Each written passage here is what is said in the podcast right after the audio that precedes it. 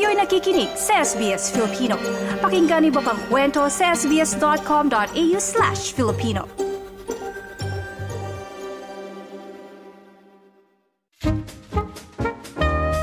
May peraan. May peraan. Welcome to MayPERAan. Tampok ang mga kababayan nating magbibigay ng praktikal na paraan para kumita ng pera. Pwedeng side hustle o racket investment, negosyo at iba pa.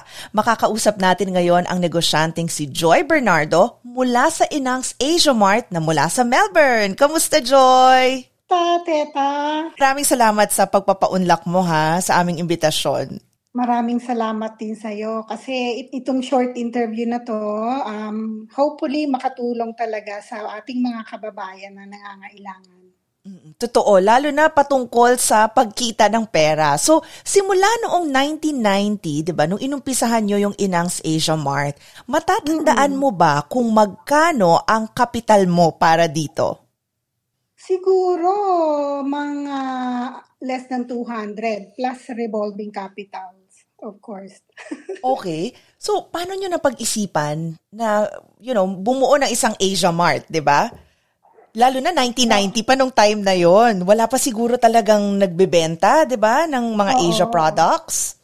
Ah, uh, meron na rin. Meron na rin. Ah, uh, syempre, kinonsider namin yon kung magta-try ba yung business or hindi, no?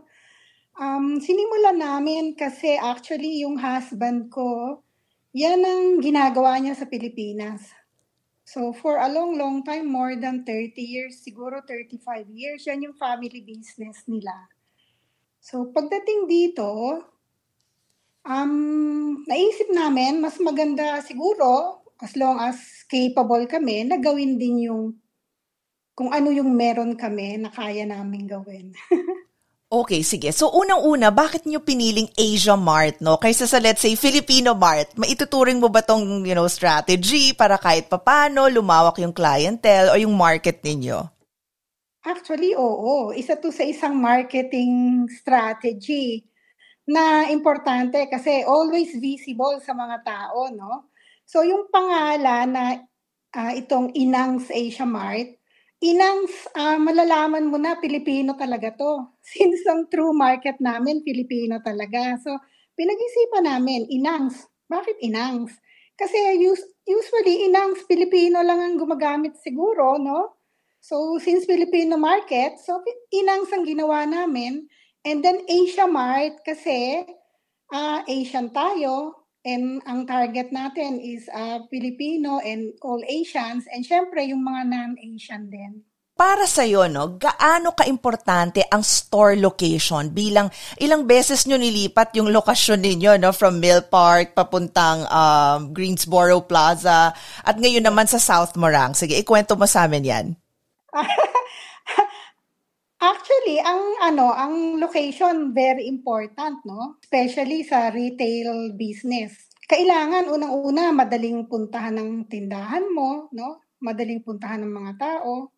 Pangalawa, yung parking space na na ano, na, na dito kasi siyempre halos karamihan may sasakyan, no? So kailangan talaga mayroon kang available na parking space na hindi lang yung hindi lang yung merong parking space, yung palaging may available.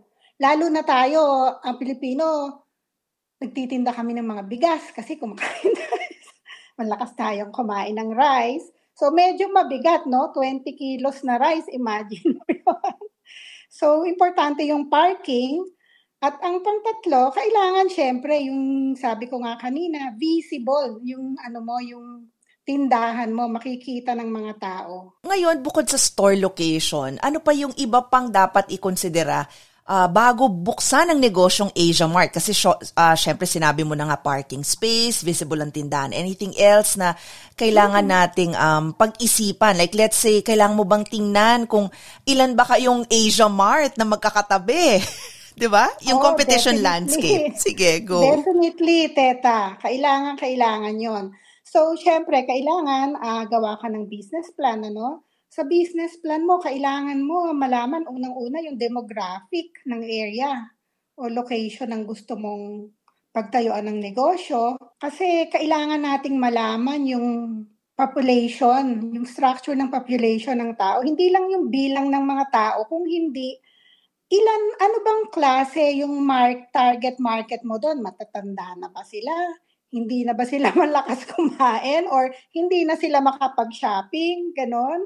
Or young family ba na talagang yung mga bata, eh, estudyante, palaging gutom, you know? At uh, talagang kailangang mamili, no? Ang isa pa na importante yung, um, syempre yung trabaho ng mga tao. So, iri, kailangan din nating malaman kung yung bang mga, mga tao doon sa Pilipino nga, pero may trabaho ba sila, you know? Ano bang klaseng trabaho? Baka naman yung trabaho nila panay work from home. Sa bagay, nakakagutom rin yun, ano? Pero kung ang trabaho nila, eh, like yung mga nurses na talagang palaging kailangan mamili sila bago pumasok sa trabaho, you know. So yun, yun yung mga dapat nating i-consider. Okay, and how about ah. if let's say ito, 'di ba nung pandemic, may mga pagbabago ba kayong nakita sa trends, 'di ba? Kasi syempre work from home nung mga time na 'yon, 'di ba? So, mm-hmm. ano yung mga strategy siguro na kahit paano um you, you pivoted, 'di ba? Para naman na uh, tuloy-tuloy pa rin ang kita. Ah, oo. Inabali. Kailangan din nating malaman yung yung sa location natin, yung ilan ba yung competitor natin, ano? So, kunwari, na-research ko, one thousand pala yung mga Pilipino doon. Tapos, meron isa ng tindahan doon. So, isipin ko, oh, maghahati kami at least, no? Di five hundred, tig five hundred lang pala kami. So, importante. So, malaman natin yung competitor. Uh, depende kasi kung ganitong small business lang. Pero kung malaking business, ibang usapan yon, teta. Ay, uh, also, kailangan din nating malaman yung, ano ba yung mga established business doon? Makakatulong ba yun sa atin, no? Like kami, iniisip namin palagi, yung, pinaka, yung malaking supermarket na palaging pinupuntahan ng karamihan ng tao, no? Ng mga Australian. So, yun, target market din namin yun. So, importante na merong ganun. Mer- Siyempre, bumibili ng karne, meron bang butcher doon sa aming ano. So, yun, yun yung mga isang dapat ding i-consider, no? Para maka, ano, maka-survive ang ating business. Isa pa, kailangan din natin, siyempre, yung customer service. Importante. Teta, yung customer service, kailangan natin yun. Tapos, from time to time, gawa din tayo yung mga promotions, you know. For example, magbigay ka ng mga free items na pwede nilang gamitin, like bigas, again, no, delata. Kailangan rin isipin natin na yung business natin, hindi lang yun to earn money, also to give back to the community, no. Hindi tayo pwedeng basta magsara-sara-sara lang kasi kailangan isipin din natin na yung business natin, community service din yun. Oo, maganda yung um, sinabi mo. Mm, sige, go lang. Oh. Oh. Tapos yung na-mention mo, pandemic, no? Sa pandemic, siguro ang pinakamagandang masasabi ko lang dyan, kaya nag-survive yung business namin, kasi halos kompleto yung mga stocks namin, no? Yung varieties ng paninda namin, na yung kailangan talaga ng mga clientele. So, palagi kaming meron nun. Tapos, syempre, pangalawa, yung presyo mo, competitive. At ito, pangatlo, kasi maraming nagsasara dahil pinasara ng government. So, kailangan marunong kaming sumunod, di ba? Dun sa mga itinakdang regulation ng Australian government para makapag-operate kami freely para na rin sa safety namin at ng mga customers. Anything else that you learned from the pandemic, no? Kasi, I mean, nakakatuwa na buhay pa rin kayo, 'di ba? And ang dami kasing mm-hmm. nagsara na and siguro nahihirapan bumalik, 'di ba? So ano pa ang mga na, na experience mo na parang wow, magandang lesson 'to na napulot mo during the pandemic? Bali yung mga customers namin, uh, since na-establish na namin yung relationship sa mga customers, no? Feeling nila pag bumili sila sa amin, safe sila. Yung mga alam nila, hindi kami nagte-take advantage doon sa situation, no? Sa, yung siguro yun, importante yun. Tapos kahit na pandemic, talagang nag-iisip pa rin kami paano ba makakatulong sa kanila at kami rin, paano rin namin masosustain yung aming ano tindahan. So it's really ano nga po, maganda yung symbiotic yung relationship nyo, 'di ba, ng community at mismong kayo as a business. So siguro po final message na lang, Miss Joy, sa mga gustong kumita ng extra, pwedeng pwedeng dito pa rin sa isa Asia Mart na gusto nilang, you know, gusto nilang itayo, or kahit na kahit na ano, na basta gusto lang nila kumita ng extra dahil mahal, mahal mabuhay sa Australia, 'di ba? So please, sige, enlighten niyo po sila. So, idadagdag ko lang. Ang isa pang ginawa namin, alam mo, um, after pandemic, nagdag, gumawa kami ng mga loyalty programs. Oh, na ginagawa okay. din ng mga, ginagawa din to ng mga malalaking company.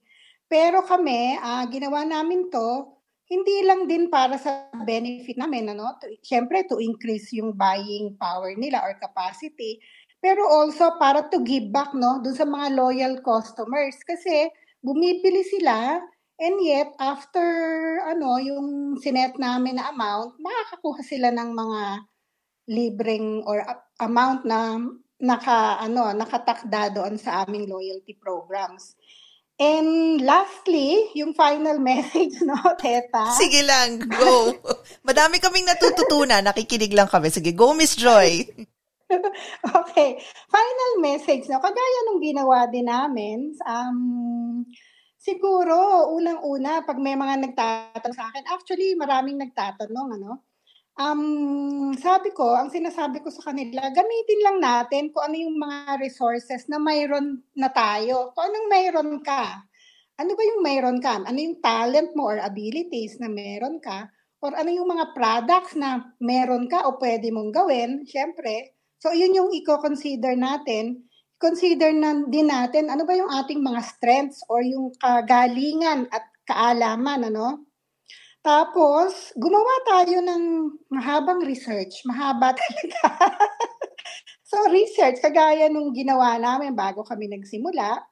Tapos, gawa tayo ng business plan. Kasi, dun sa business plan, makikita mo talaga, nakasulat kasi kung ano ba yung kailangan mo, no? So, malalaman natin nga, sinabi ko kanina, yung demographics, no, yung landscape, no, mga very important yan, lalo na sa retail. At saka huli, no, lastly, kailangan siguraduhin mo na meron kang enough capital and plus revolving capitals just in case na, you know, kailangan mo, hindi mo nasunod yung tinakda mong panahon para mabawi mo yung mga kapital mo. Again, maraming maraming salamat po kay Miss Joy Bernardo. So, uulitin po, Miss Joy. Ay, naku, maraming salamat din sa iyo, Teta. Uh, sana merong natutunan yung mga iba nating mga kababayan sa ating ano usapan dito. Maraming salamat sa iyo. Thank you so much! At tandaan niyo po, mapapakinggan itong podcast sa www.sbs.com.au slash Filipino. Tandaan, huwag ma-stress sa pera. Matuto mula sa iba. Dito sa MayPERAan. MayPERAan. MayPERAan.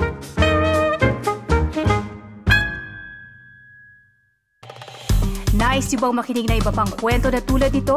Makinig sa Apple Podcast, Google Podcast, Spotify o sa iba pang podcast apps.